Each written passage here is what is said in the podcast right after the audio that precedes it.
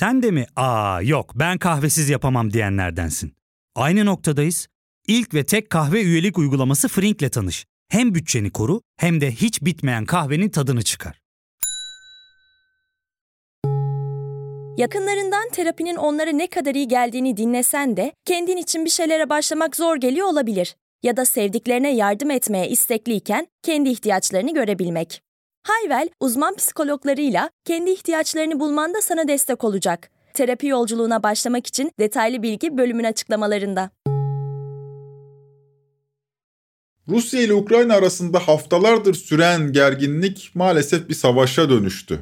Hatırlarsınız daha önce Trend Topik'in 103. bölümünde Rusya ve Ukrayna arasındaki düşmanlığın tarihsel köklerine odaklanmıştık. 13. yüzyıldan bugüne doğru gelmiştik. Ancak görünen o ki Rusya'nın Ukrayna'ya dönük askeri operasyonun ardından süreci yeni sorularla derinleştirmek gerekiyor. Bu bölümde bir yandan Putin'in Ukrayna'ya girmesinin temel motivasyonu üzerine tartışacağız. Diğer yandan da savaşla birlikte NATO ile Rusya arasında gidip gelen tartışmalara odaklanacağız. Temel sorumuz ise şu olacak. Rusya lideri Putin ülkesini NATO'ya karşı korumaya çalışan yurtsever bir lider mi?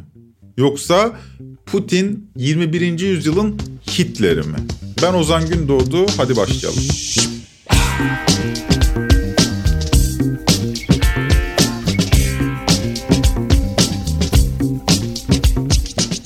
Haftalardır süren gerginlik savaşa dönüşmüş durumda. Kiev kuşatma altında bomba sesleri başkentten yükseliyor.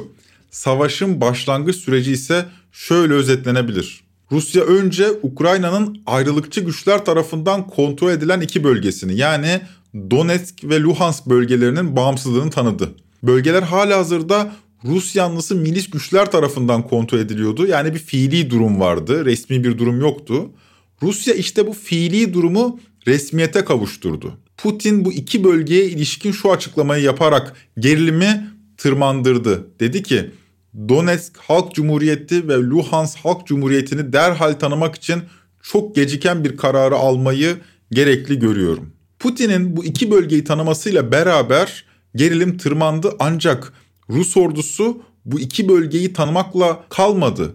Bu bölgelerin ardından 3 koldan Ukrayna'ya operasyon başlatan Rusya'da hedefin başkent Kiev olduğu anlaşılıyor.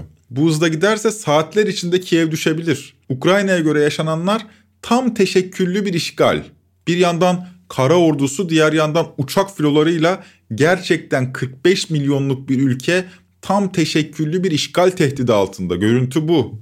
Geliyorum diyen savaş dünyanın gözü önünde adım adım geldi. Liderlerin açıklamalarına şöyle bir bakalım. Rusya lideri Putin askeri harekatın başladığını açıklayan konuşmasını 24 Şubat'ta yaptı Мною принято решение о проведении специальной военной операции. Putin'in açıklamalarından satır başları şöyle. Rusya Ukrayna'yı silahsızlandırmaya çalışacak. Ukrayna'nın işgali Rusya'nın planları dahilinde değil ve bu savaş değil askeri bir operasyon. Yaşananlar alınması gereken tedbirlerdi. Bize başka şans bırakmadılar. Güvenlik riskleri başka yollarla baş edilmesi imkansız hale gelmişti. Ne kadar denesek de boşa çıkmıştı. Dış güçlere seslenmek istiyorum. Kim Rusya'ya tehdit oluşturmaya çalışırsa derhal karşılık verilecek. ABD ve müttefikleri Rusya'yı çevreleme yönünde bir politikaya sahip ancak bizim için bu Rusya'nın varlığına yönelik ciddi bir tehdit. Putin bunları söylüyor. Buna karşılık Rusya'nın Ukrayna topraklarına girme kararı sonrası Ukrayna Devlet Başkanı Zelenski ise önce Rus halkına ve dünyaya seslendiği duygusal bir konuşma yaptı. Сегодня я инициировал телефонный разговор с президентом Российской Федерации. Zelenski konuşmasında önce Ukrayna halkının duygularını dile getirdi. Ardından halkının vatanını savunacağını, Rusya ordusuyla sonuna kadar savaşmaya hazır olduklarını dile getirdi. Zelenski ayrıca vatandaşlara sakinlik çağrısı yaparak evlerden çıkmamalarını söyledi ve güçlüyüz, her şeye hazırız, kazanacağız dedi ve ekledi. Eli silah tutan her vatandaşa silah verilecek. ABD Başkanı Biden cesur Ukrayna halkının yanındayız mesajını verdi ve G7 ülkelerinin yıkıcı bir yaptırım paketini hayata geçireceklerini duyurdu. G7 ülkelerinin liderleri de Biden'ın sözünü ittiği yaptırım paketlerini açıkladılar. Yaptırımların neredeyse tamamı ekonomik, ve bir kısmı diplomatik. NATO ise herhangi bir karşı askeri operasyon başlatmayacağını duyurdu ancak Ukrayna'nın batısına bir askeri yınak yaptığının da altını çizdi. Kanlı bir savaşın soğuk haber akışı bu şekildeydi.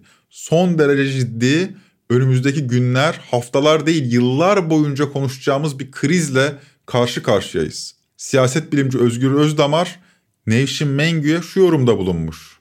Yani böyle gerilla savaşına uygun çok ciddi Ukrayna'nın doğusunda araziler var. Coğrafi olarak uygun. Yani Putin böyle çok ciddi böyle Suriye gibi bir batağın içine soktu kendini. Önümüzdeki 10-15-20 yıl Ukrayna'dan hayır gelmez. Çünkü orada bir gerilla savaşı olacak. Bir direniş olacak. Hatta belki yani Batı'nın destekledikleriyle Rusya'nın destekledikleri bir iç savaşa tutuşacaklar.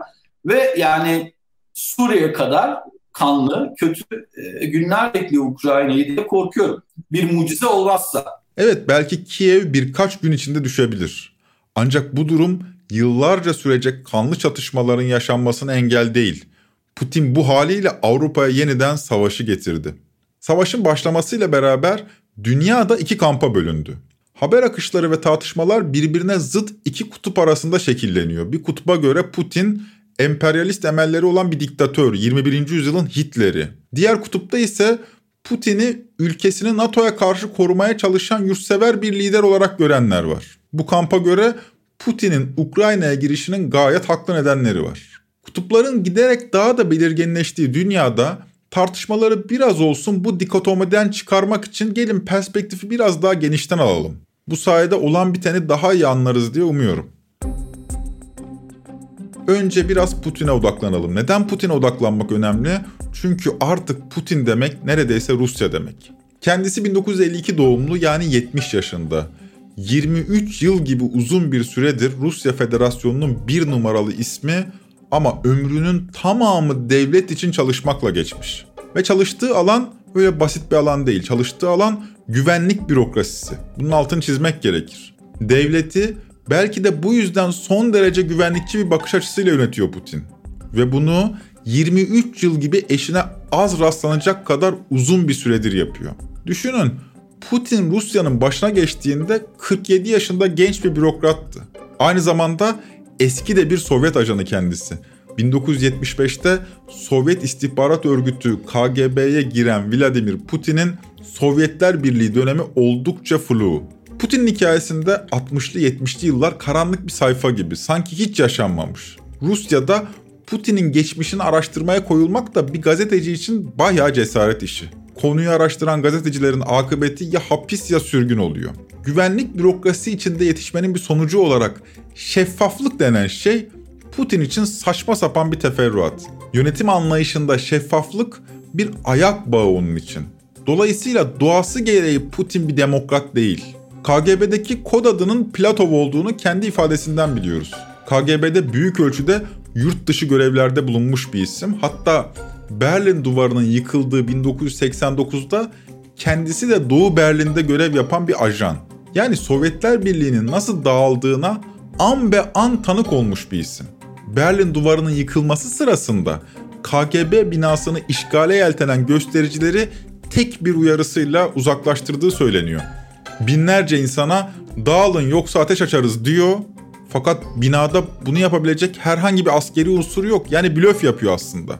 Fakat buna rağmen kitleyi o an binada hiçbir silahlı gücü olmayan kendisine inandırabiliyor. Bu hikaye Putin'in liderlik hikayesini güçlendiren bir anafor olarak anlatılıyor. İşte Putin'in sırrı bu deniyor. Nedir o sır? Yapabileceğine inandırmak. Peki komünist mi? Sovyet ajanı da kendisi komünist mi? Kesinlikle değil. O bir Rus milliyetçisi. Sovyetler Birliği ise Rusya tarihinin bir parçası olduğu için Putin için değerli. Yani Sovyetler Birliği Rus tarihi içerisinde değerli. Komünizme ilişkin bir atıf yok burada. Komünist rejime ilişkin bir röportajında şöyle diyor. Sovyetler Birliği'nin yıkılmasına üzülmeyenler kalpsizdir. Onu yeniden kurmaya çalışanlar ise beyinsiz. Dolayısıyla yeniden Sovyetler Birliği'ni kurmak gibi bir hedef söz konusu değil. Sovyetler Birliği'ni yeniden canlandırmak istemiyor ama Sovyet coğrafyasını da Rusya hakimiyetinde görüyor. Mesela Ukrayna diye bir devletin varlığına saygı duymuyor. böyle bir devletin ortaya çıkmasında sosyalist rejimin suçu olduğunu söylüyor. Zaten Ukraynalıların da aslında Rus olduğunu ifade ediyor. Tek milletiz diyor. Ukrayna coğrafyasında Rusya'dan ayrı bir millet de devlet de yok Putin'e göre. Daha sonra yakın arkadaşlarıyla yapılan röportajlardan Putin'in karakterine ilişkin ipuçları ediniyoruz. Az konuşan, neredeyse hiç gülmeyen, sıradan bir görüntüsü olan tam bir Sovyet ajanı. O kadar ki yürürken sağ kolu sol kolu kadar hareketli değil. Bu alışkanlığının her an silahına sarılması gereken KGB günlerinden kalma olduğu düşünülüyor. Bu haliyle bir politikacıdan çok bir asker Putin. Sorunların çözümüne ilişkin bakış açısı da oldukça savaşçı. Savaşmadığı bir dönem yok. 2000'li yıllarda Çeçenistan, 2008'de Gürcistan, 2014'te Kırım ve uzun süredir devam eden Ukrayna krizi ve final Kiev'in işgali. Güvenlik bürokrasisinin erkek egemen bakış açısını Putin de benimsiyor. Cinsiyetçi biri.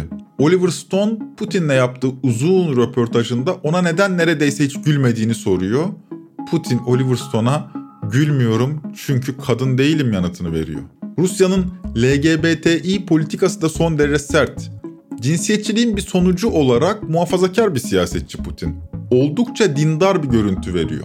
Rus gelenekçiliği içinde Ortodoks Hristiyanlığa ayrı bir önem veriyor. Kilisede görüntü vermekten çekinmiyor, bilakis bunu sık sık yapıyor, kilise ayinlerine katılıyor. Sık sık diğer otokrat liderlerle kıyaslanıyor ama Putin ayrı bir fenomen. Evet demokrat değil. Rusya rejimini de Rus tipi kontrollü demokrasi olarak tarif ediyor. Yani demokrat olmadığını üstü kapalı da olsa kabul ediyor. Kendi sistemine kontrollü demokrasi demeyi tercih ediyor. Ancak o diğerleri gibi popülist değil. Değil çünkü Rusya'nın başına geçmesi için bir halk tarafından seçilmeye ihtiyaç duymadı. Rusya'nın önceki lideri Boris Yeltsin tarafından önce başbakan olarak atandı. Daha sonra ise Yeltsin koltuğunu 2000'de Putin'e devretti. Rusya Federasyonu'nun anayasası buna müsaade ettiği için Rusya'da uygulanan bu sisteme süper başkanlık sistemi adı veriliyor. Yani koltuğu devredebiliyorsunuz. Ya fark ettin mi? Biz en çok kahveye para harcıyoruz. Yok abi, bundan sonra günde bir. Aa, sen Frink kullanmıyor musun? Nasıl yani? Yani kahvenden kısmına gerek yok. Frink'e üye olursan aylık sadece 1200 TL'ye istediğin çeşit kahveyi istediğin kadar içebilirsin. Günlük 40 TL'ye sınırsız kahve mi yani? Çok iyiymiş. Aynen. Hatta şu anda 200 TL'lik bir indirim kodu da var. E hadi hemen indirip üye ol da bu fırsatı kaçırma. Terapiye başlamak, içinden çıkamadığın döngüleri kırmak, bazı yanlış bulduğun kararlarını değiştirmek ve kendinle beraber daha huzurlu bir yaşam inşa etmek için atabileceğin en değerli adımlardan biri. Hayvel ile yoğun yaşam tempona uyum sağlayarak online terapi seanslarını takvimine göre ayarlayabilirsin. Bini aşkın uzmandan sana en uygun terapisti seçebilir, PodB10 koduyla indirimden yararlanabilirsin. Detaylı bilgi açıklamalardaki bağlantıda. Yani Putin'i en başta seçen halk değil, Rusya'daki bir seçkinler kliğiydi. Neden Putin'i seçtikleri ise hala yanıt bekleyen sorulardan biri. Putin de bu konuya ilişkin bir açıklama yapmıyor. Neden Yeltsin beni seçti bilmiyorum diyor. Ancak bu güç kliklerinin 80'ler ve 90'larda Moskova'nın koridorlarında oluştuğu rivayet ediliyor. Putin'in bugün dahi yanında olan Medvedev ya da Yumashev gibi isimler 90'lı yıllardan bu yana Putin'le beraber olan isimler. 90'lı yıllarda Rusya'nın içinden geçtiği ekonomik kriz ise oldukça dramatik. Tüm üretim araçlarının devlete ait olduğu bir merkezi ekonomi hızla özelleşiyor. Bunu bir düşünmek gerekir. Fakat bunca ağır sanayi tesisini satın alacak sermaye birikimi de kimsede yok. İşte meşhur Rus oligarklar bu ortamda biraz önce bahsettiğim Moskova'nın koridorlarında peyda olan bu güç klikleri tarafından oluşturuluyor. Her klik bir endüstride söz sahibi oluyor. Petrol, enerji, metal, tekstil gibi. Devletin elinden alınıp bir avuç insanın eline veriliyor bu kadar sektör. Bir günde 10 milyarlarca dolar servete sahip olan bir avuç azınlık. Muazzam bir güç birikmesi. Buna karşı merkezi planlı bir ekonomiden kapitalizme geçişte eşsiz bir ekonomik kriz altında inim inim inleyen milyonlarca Rusyalı var. İşte Putin bu devasa krizin ardından bir kurtarıcı olarak geliyor Rusya'nın başına. İlk işi Çeçenistan krizini çözmek, ikinci işi ise 90'lı yıllarda oluşan oligarkları tasfiye etmek oluyor. Bu oligarklardan Hodorkovski gibi pek çokları hala Sibir hapishanelerinde tutuluyor. Ancak oligarkların tasfiye edilmesi oligarşik düzenin de tasfiye edildiği anlamına gelmemeli. Bu büyük bir yanılgı olur. Pek çok yorumcuya göre Rusya'nın yeni oligarkları Putin'e son derece sadık isimlerden oluşuyor. Putin başlarda tümüyle ekonomiye odaklanıyor. 2000 yılında sadece 260 milyar dolar olan Rusya'nın milli geliri 20 yıl sonra 2020'de 1,5 trilyon dolara kadar çıkmış durumda. Bu ekonominin sac ayakları içinde Putin'e sadık oligarkların olduğu söylenebilir. Batı'nın yaptırım paketi ise tam da buraya darbe vurmaya çalışıyor. Savaşta Batı'nın hedefi Rus ekonomisini çökertmek. Askeri bir cevap vermiyor Batı. Şimdi Putin'in hikayesini tamamlayan NATO'ya bir bakalım. Çünkü Putin'i anlamak biraz da NATO'yu anlamaktan geçiyor. Bildiğiniz gibi Soğuk Savaş'ın ardından Sovyetler Birliği parçalanıyor. Daha önce Sovyetler Birliği'ne bağlı olan Doğu Avrupa ülkelerinin hemen hepsi Rusya'dakine benzer oligarşik rejimlere dönüşüyor. İki süper güç. Bir yanda ABD, diğer yanda Sovyetler Birliği. Yarım yüzyıl boyunca birbirlerine karşı silahlanıyorlar ve bu güçlerden biri barışçıl biçimde silahlanma yarışını kaybettiğini, rejimi tasfiye edeceğini duyuruyor. Mutlak galip ABD. Ya bu işte bir tuhaflık yok mu? Nasıl bu kadar kolay oldu? İçeride kıyamet kopuyor. Tümüyle yozlaşmış mevcut Sovyet bürokrasinin kontrolünde bir özelleştirme programı hayal edin. Güç klikleri ve bir yandan da bu güç kulüplerin dağıtacağı Sovyet ekonomisi. Ortaya çıkacak yağmayı hayal edebilirsiniz. Soğuk Savaşı bitirmenin karşılığında Batı dünyasıyla da bir sözleşmesi var tabi Sovyetlerin. Doğu Avrupa'dan barışçıl biçimde çekilmesinin karşılığında Sovyetlere karşı kurulmuş olan NATO'nun Doğu Avrupa'ya girmemesini talep ediyorlar. Yani biz bayrağımızı indirdik kabul. Kabul siz kazandınız ama siz de buna karşılık çekildiğim topraklara askerlerinizi yerleştirmeyin. Peki öyle mi oluyor? 1999 yılında Çek Cumhuriyeti, Macaristan ve Polonya. 5 yıl sonra 2004'te Bulgaristan, Estonya, Letonya, Litvanya, Romanya, Slovakya ve Slovenya. Yine 5 yıl sonra 2009'da Arnavutluk ve Hırvatistan NATO'ya üye oluyor. Böylece NATO'nun sınırları Rusya Federasyonu'na kadar dayanıyor. Son adım Ukrayna. 22 Şubat'ta bu konuya ilişkin açıklama yapan Putin'in söyledikleri çarpıcı. Ukrayna'ya saldırı silahları konuşlandırılırsa Tomahawk kruz füzelerinin Moskova'ya uçuş süresi 35 dakikadan az. Karkov bölgesinden balistik füzelerinki 7-8 dakika. Hipersonik saldırı silahlarınınki 4-5 dakika olacak. Buna boğazına bıçak dayamak denir. Evet, böyle diyor boğazına bıçak dayamak. NATO Rusya'yı soğuk savaşın bitmesinden bu yana kuşatıyor. Putin'in deyimiyle NATO Rusya'nın boğazına bıçağı dayıyor. Ya da Putin bunu bu şekilde anlıyor. Ama gelin bir objektif olalım. Putin geçmişi karanlık, agresif bir Rus milliyetçisi. Eski bir ajan, bir otokrat. Ama ülkesinin NATO tarafından kuşatıldığı da ortada değil mi? NATO bir soğuk savaş kurumu olarak kendi misyonunu Sovyetler Birliği'ne karşı bir güvenlik paktı olarak tanımlamıştı. Ama Sovyetler daldıktan sonra tek kutuplu ABD hegemonyasının bir aparatına dönüştü. Bu hegemonyayı tehdit etme olasılığına karşı Rusya'yı kuşattı. Ukrayna ise bardağı taşıran son damla oldu. Bu haliyle NATO kurulduğu yıl olan 1949 misyonundan hala çok uzakta değil ve Putin'in saldırganlığına da meşru bir zemin yaratıyor. Putin'in yerine kendimizi koyalım mı? 1.1 trilyon dolarlık askeri harcaması olan dev gibi bir güvenlik örgütü yani NATO tarafından tehdit altında hissediyorsunuz. Buna karşılık siz bunun sadece %5'i kadar askeri harcama yapabiliyorsunuz. Ekonominiz çünkü bu kadarına izin veriyor. Ne yaparsınız? Bu cendereden çıkmak için fırsatları kollarsınız. Putin de bunu yapıyor. ABD'de Biden gibi arkasına yeterli senato desteği alamamış. Nispeten güçsüz ve tartışılan bir lider var. Almanya'da Merkel gibi tüm Avrupa'da ağırlığı olan bir isim görevi bırakmış. İktidarda ise Yeşiller ve Sosyal Demokratlar var. Arkanızda sürekli olarak sizi destekleyen Çin bulunuyor.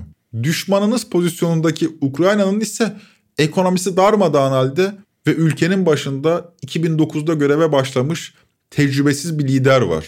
Putin'in güvenlik bürokrasi geçmişi bir yana Ukrayna lideriyle Zelenski bir komedyen. Yani nesnel koşullar Ukrayna krizinin nihai çözümü için son derece uygun. Demiştik ya Putin fırsat kolluyor diye. İşte bu nesnel koşulların uygunluğunu anlamış durumda. Putin literatüründe ise nihai çözüm deyince akla gelen şey savaş. kendi açısından haksız da sayılmaz. 70 yıllık hayatının tümünü güvenlik bürokrasi içinde geçirmiş bir liderden nasıl bir çözüm beklersiniz ki? Peki başta sorduğumuz soruya şimdi bir daha bakalım. Putin 21. yüzyılın Hitler'i mi yoksa ülkesini NATO'ya karşı koruyan bir lider mi? Çok açık Putin'den Hitler çıkmaz. Hitler gibi irrasyonel bir narsisist değil Putin. Bir ajitatör değil. Tamam demokrat değil ama demokrasi saçma bir şeydir diyecek kadar da ileri gitmiyor. Tamam Rus milliyetçisi ama ırkçılığı da yüceltmiyor. Her şeyden önemlisi kendini kaybedip Fransa'ya, sonra Kuzey Afrika'ya, sonra da Sovyetler Birliği'ne saldıracak kadar akılsız değil. Yani bir faşistten daha rasyonel. Düşünün Ukrayna Putin için 2004'teki turuncu devrimden bu yana bir krizin adı. 18 yıllık bir krizin nihai çözümünü Putin savaşta gördü. Bu yüzden Ukrayna krizi bitecek ve hızla Avrupa'ya saldıracak demenin maddi dayanakları sınırlı. Sözün kısası Putin'den Hitler çıkmaz. Ne demek bu? Ukrayna bitecek, sıra hızla diğer Sovyet coğrafyasına gelecek demek bu nedenle biraz iddialı. Evet, Putin Sovyet coğrafyasını Rus toprağı olarak görüyor. Ama adımlarını atarken rasyonellikten de uzak değil. Fakat şunu da altın çizmek lazım. Kendisine dönük tehdidin devam etmesi halinde risk algısının kapalı olduğunu da unutmamak gerekir. Bu haliyle Berlin'de duvar yıkılırken KGB binasında kitleyi tek bir uyarısıyla dağıtan Putin hala yaşıyor. Yani insanları yapabileceğine inandırıyor. Putin'in sırrı bu zaten. Evet, Putin'in tüm Avrupa'yı işgale girişeceğine bizleri inandırabiliyorlar. Bunda Putin'in imajı da çok etkili. Yapar mı yapar dedirtiyor. Peki yapabilecek gücü var mı? Olmadığını kendisi de biliyor. Mevcut durumu bile yönetebilmek Putin için çok zor. Avrupa Birliği Rusya'ya karşı finans, enerji, ulaşım ve ihracat kontrolü ve finansmanı işte vize politikası ile kişilere yönelik olmak üzere ek yaptırımları kabul etti. Avrupa Birliği ve NATO'dan yapılan ortak açıklamada Putin Avrupa'ya savaşı geri getirdi, bedeli ağır olacak denildi. Rusya'dan ABD ve Avrupa'ya verilen yanıtta yaptırımlara kısasa kısas usulüyle yanıt verilecek denildi. NATO Genel Sekreteri Stoltenberg kaybedilen hayatlardan Rusya sorumlu olacak derken en sert açıklama Boris Johnson'dan İngiltere Başbakanı'ndan geldi. Johnson diyor ki önümüzde karanlık günler görünüyor. Artı devam ediyor. Rus ekonomisini çökertmek istiyoruz. Yani yaptırımların nihai hedefini söylüyor. G7 liderleri Rusya'yı en güçlü şekilde kınıyoruz. İşgale karşı Ukrayna'nın toprak bütününü destekliyoruz açıklamasında bulundu. Yani Ukrayna savaşının gürültüsü hayli fazla. 2008'deki Güney Ossetya müdahalesine ya da 2014'teki Kırım'ın ilhakına benzemiyor. Bu sefer Batı bloğu oldukça sert bir tepki koymaya hazırlanıyor. Fakat bu tepki askeri değil. Şimdilik Batı'nın silahı ekonomi. O yüzden tepkinin çok sert olmadığına ilişkin eleştiriler de var. Hatta bu ekonomik silahların da en güçlüsü olan SWIFT sisteminden Rusya'yı çıkarmak henüz gündemde değil. Yani ekonomik yaptırımların da en sert uygulanmıyor henüz. Ama çok ciddi bir gürültü koptu ortada. Tepkinin sözcülüğünü ise İngiltere Başbakanı Boris Johnson üstlenmiş gibi. En sert tepki bu yüzden İngiltere'den geliyor. Mr. Speaker, countries that together comprise about half the world economy are now engaged in maximizing pressure, economic pressure on one that makes up a mere 2%. 24 Şubat'ta yaptığı açıklamada Boris Johnson şöyle diyor. Bu ahlaksız ve pervasız saldırganlık sadece Ukrayna'ya yönelik değil, Doğu Avrupa'da ve tüm dünyada demokrasi ve özgürlüğe yönelik bir saldırıdır. Bu kriz özgür, egemen, bağımsız bir Avrupa halkının kendi geleceğini seçme hakkıyla ilgilidir ve bu İngiltere'nin her zaman savunacağı bir haktır. Aslında tam da soğuk savaş dili yeniden yaygınlık kazanmış durumda. Ukrayna tam teşekküllü bir işgalle karşı karşıya. Savaşın önemi de biraz burada. Zira şu anda yaşadığımız şey tam da 20. yüzyılda gördüğümüze benzer. Yani geride kaldığını düşündüğümüz türden bir savaş. Uzun süredir devletin devlete savaş açtığına şahit olmuyorduk. Son savaşlar Afganistan ve Irak'ta ABD tarafından çıkarılmıştı. Ama onlar da bir işgal girişimi olmakla beraber ilhak değildi. Uluslararası ilişkiler uzmanı Profesör İlhan Uzgel de Tele1'de tam da bu konuyu vurguluyor. Putin'in sözünü ettiği türden özel bir küçük askeri operasyon düzenliyoruz falan değil. Bu devletten devlete topyekün bir saldırı bu. Yani bizim 19. yüzyıldan 20. yüzyıldan bildiğimiz, tanıdık olduğumuz artık geçiyor dediğimiz. Yani böyle hani komşu ülkenin topraklarına falan topyekun bir askeri saldırı. Çünkü günümüzde şu söyleniyordu. Hani bu tür devletten devlete savaşların maliyeti çok büyük. Hem ekonomik maliyeti, askeri stratejik maliyeti, insan kaybı, psikolojik etkileri, imaj sorunu yaratıyor falan. O yüzden devletler vekalet savaşı yani kendi adamlarını savaştırıyorsun. Kendin savaşmıyorsun maliyeti yüksek çünkü savaş uçak kaybedersin vesaire vesaire gemi kaybeder. Şimdi tekrar oraya döndük bir defa ve böylesine yani neredeyse yüz ölçümü Türkiye'ye yakın bir ülkede düşünsenize bütün askeri altyapısını yok ediyor Rusya. 21. yüzyıldan itibaren daha ziyade vekalet savaşları yaşanıyordu. Ancak bu sefer farklı. Bizzat Rus ordusu Ukrayna'yı işgale kalkışmış durumda. Afganistan ve Irak'tan farklı bir tarafı da var. Ukrayna işgal edilmekle kalmayacak. Putin Ukrayna'yı belli ki ilhak edecek yani kendi ili haline getirecek. Oraya da bir kukla lider koymayı hedefliyor. Yani Rusya'nın hakimiyetini tanıyan bir kukla liderle yönetilmesini istiyor Ukrayna'nın. Bu nedenle hedeflerden birisi Ukrayna'nın şu anki başkanı Zelenski. İşte bunu en son 20. yüzyılın ilk yarısında görmüştük. Yani bayağıdır görmediğimiz bir fenomenle karşı karşıyayız. Üstelik bu dünyanın gözü önünde oluyor. Batı dünyası sert tepki vermiş gibi görünse de Ukrayna'ya askeri destek sunmadı. Zaten işgalden önce ABD Rusya'ya yaptırımlarla karşılık vereceğini söylemişti. Bu cümle askeri olarak karşılık vermeyeceğini söylemişti olarak da çevrilebilir. Yani Ukrayna için Rusya ile savaşmayı kimse göze almadı. Sert ekonomik yaptırımlar söz konusu olabilir ancak belli ki Rusya buna hazırlıklı. Rusya 2017'den bu yana Merkez Bankası rezervlerini 250 milyar dolar, varlık fonunu da 100 milyar dolar arttırdı. Şunu da eklemek gerekir. Rusya bu savaşa belli ki uzun süredir hazırlanıyordu. Ekonomik yaptırımları da göze aldığı için rezervlerini bugünler için hazırladı. 22 Şubat'tan itibaren tümüyle yeni bir dünyaya uyanmış sayılabiliriz. Krizin Türkiye'ye etkilerini şimdilik konuşamadık ancak önemli bir konu başlığı da bu olacak. Türkiye'nin Rusya'dan böyle bir adım beklemediği anlaşılıyor. Çünkü tüm Batı ülkeleri Ukrayna'daki vatandaşlarına ülkeyi terk etmeleri çağrısı yaparken Türkiye'nin böyle bir önlemi, böyle bir çağrısı olmadı. Bu haliyle bir istihbarat zafiyeti yaşanmış olabilir. Bölgedeki Türk vatandaşları büyük tehlike altında. Türkiye ekonomisi ise uçurumun eşiğinde.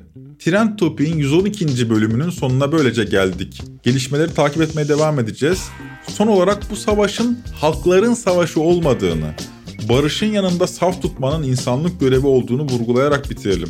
Bir sonraki bölüme kadar barışın kıymetini bildiğimiz günler dilerim. Hoşçakalın.